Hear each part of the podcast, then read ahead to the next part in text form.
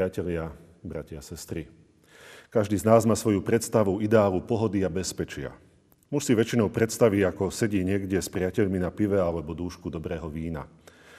Ženia si viac padne vhod byť spolu s kamarátkami, debatovať a popíjať kávičku.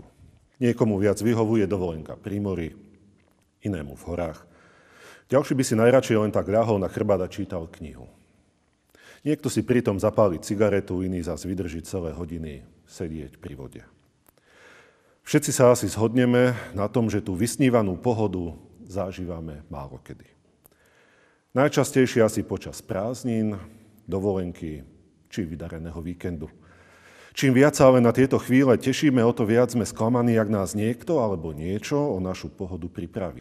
Niečo podobného sa stalo človeku z jedného biblického podobenstva. Prišiel na svoju vinicu, aby pozbieral plody z figovníka, no a ono nebolo na ňom nič. Takúto situáciu nám opisuje evangelista Lukáš v 13. kapitole. Ježiš im povedal toto podobenstvo. Kto si mal figovník zasadený vo vinici, prišiel hľadať ovocie na ňom, ale nenašiel. Povedal teda vinohradníkovi, aj hľa, už tri roky prichádzam a hľadám ovocie na tomto figovníku a nič nenachádzam. Vytni ho. Na čo aj tu zem kazí? On mu však riekol, páne, ponechaj ho ešte za rok, až ho okopem a pohnojím, či by jazda potom nepriniesol ovocie, ak nie, vytneš ho. Vlastniť vinice a figovník bolo pre každého Izraelca ideál pohody a pokoja. A to aj napriek tomu, že pestovať vinnú révu bola pekná drina, lebo robiť na vinici treba od jary do jesene. Hrozno sa síce zbieralo len raz ročne, ale figovník rodilo skoro stále. Preto si ľudia dávali do vinice vždy jeden alebo dva figovníky, aby sa mohli pri práci vo vinohrade potešiť aj dobrým ovocím. Figovník totiž dáva úrodu dva i trikrát do roka. Bol to strom, ktorý nikdy nesklamal. Na hroznosť Vidohradu sa muselo dlho čakať a do poslednej chvíle sa nevedelo, či ho nechytí pleseň, alebo ho pred vami nestihnú obrať škorci. Ale figy, tie boli vždy. Figovník, to bola istota.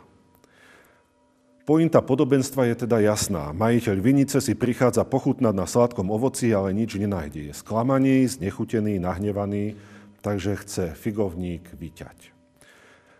Niekto môže byť sklamaný z vinice, iný z práce, niekto z manželstva, ďalší napríklad z viery, z cirkvy.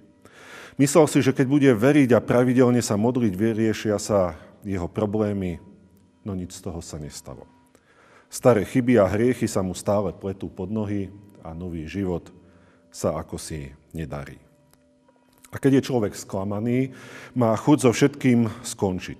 Vynadať priateľom, dať výpoveď v práci, ukončiť štúdium, rozviesť sa s manželkou, nakričať a naložiť deťom, odísť z cirkvy, prestať sa modliť, športovať, brať rieky.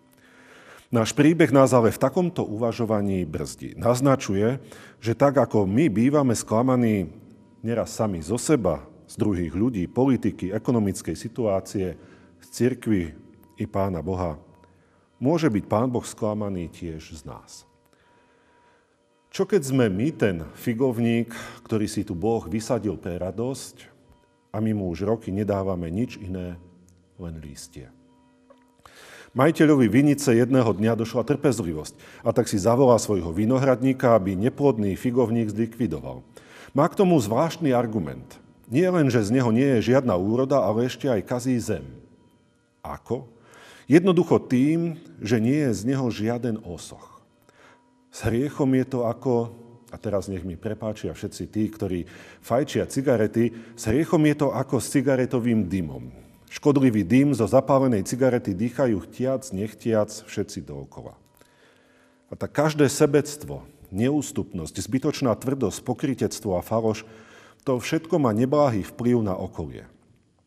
Ak má niekto pokrivený charakter, ak je falošný a ostatní ľudia to pozorujú, hovoria si, Veď aj takto sa dá žiť.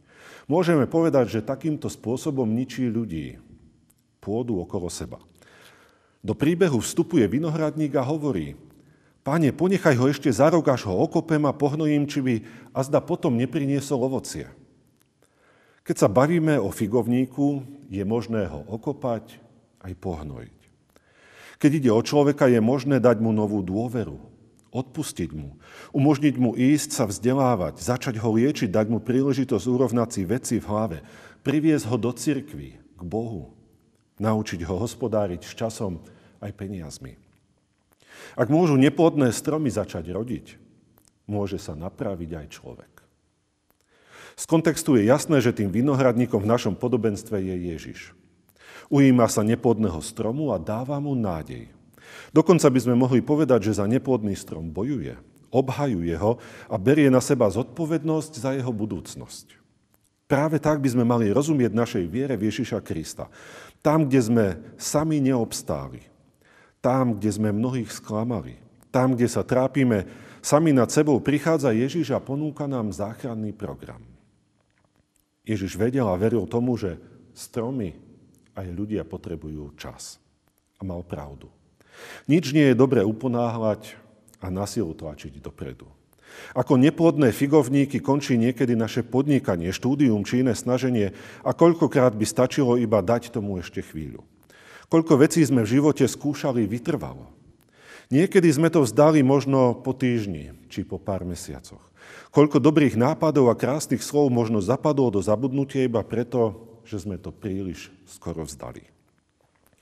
Ako neplodný figovník môže vyzerať aj naša viera, ktorá síce existuje, ale neprináša nám radosť ani ovocie. A predsa stojí za to vytrvať. Náš vzťah s Bohom, to je beh na dlhú trať. Je mnoho udalostí, ktoré nechápeme, je mnoho skutočností, ktorých si nevážime a ktoré nevidíme. Je mnoho vecí, ktoré dostanú svoj zmysel, až keď prejde nejaký čas. Na našom podobenstve je pozoruhodné to, že nemá koniec. Nevieme, či pohnojený a obkopaný figovník konečne na ďalší rok vydá úrodu. Skúsme si predstaviť sami seba, aké hodnotenie by nám vystavil majiteľ vinice, ktorý by prišiel k nám ako k onému figovníku. Ježíš ako dobrý vinohradník dáva ľuďom šancu. Prihovára sa u Boha za nás, aby sme mali ešte príležitosť načerpať novú silu preto, aby naša viera priniesla nejaké ovocie, z ktorého by bol osoch a radosť. Viera v Ježiša Krista, ktorý za nás vykonal to, čoho my sme my nikdy neboli schopní, znamená objaviť, nájsť pokoj s Bohom, so sebou samým i s druhými ľuďmi.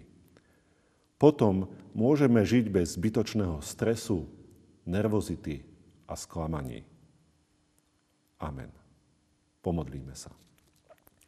Pane Bože, vďaka Ti za čas, ktorý nám dávaš, aby sme mohli prinášať dobré ovocie našej viery aj tu, v spoločenstve cirkevných zborov, v našich rodinách.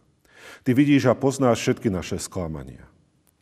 Buď prosíme s nami vo všetkých životných situáciách a dávaj nám poznať, čo je pre nás dobré. Požehnaj naše životy, aby sme mohli prinášať ovocie viery. Ďakujeme Ti za každú novú šancu, ktorú nám v živote dávaš. Každý nový deň je pre nás touto šancou. Prosíme, uspôsob nás k tomu, aby náš život bol pekným svedectvom o tom, že Tebe patríme. Amen.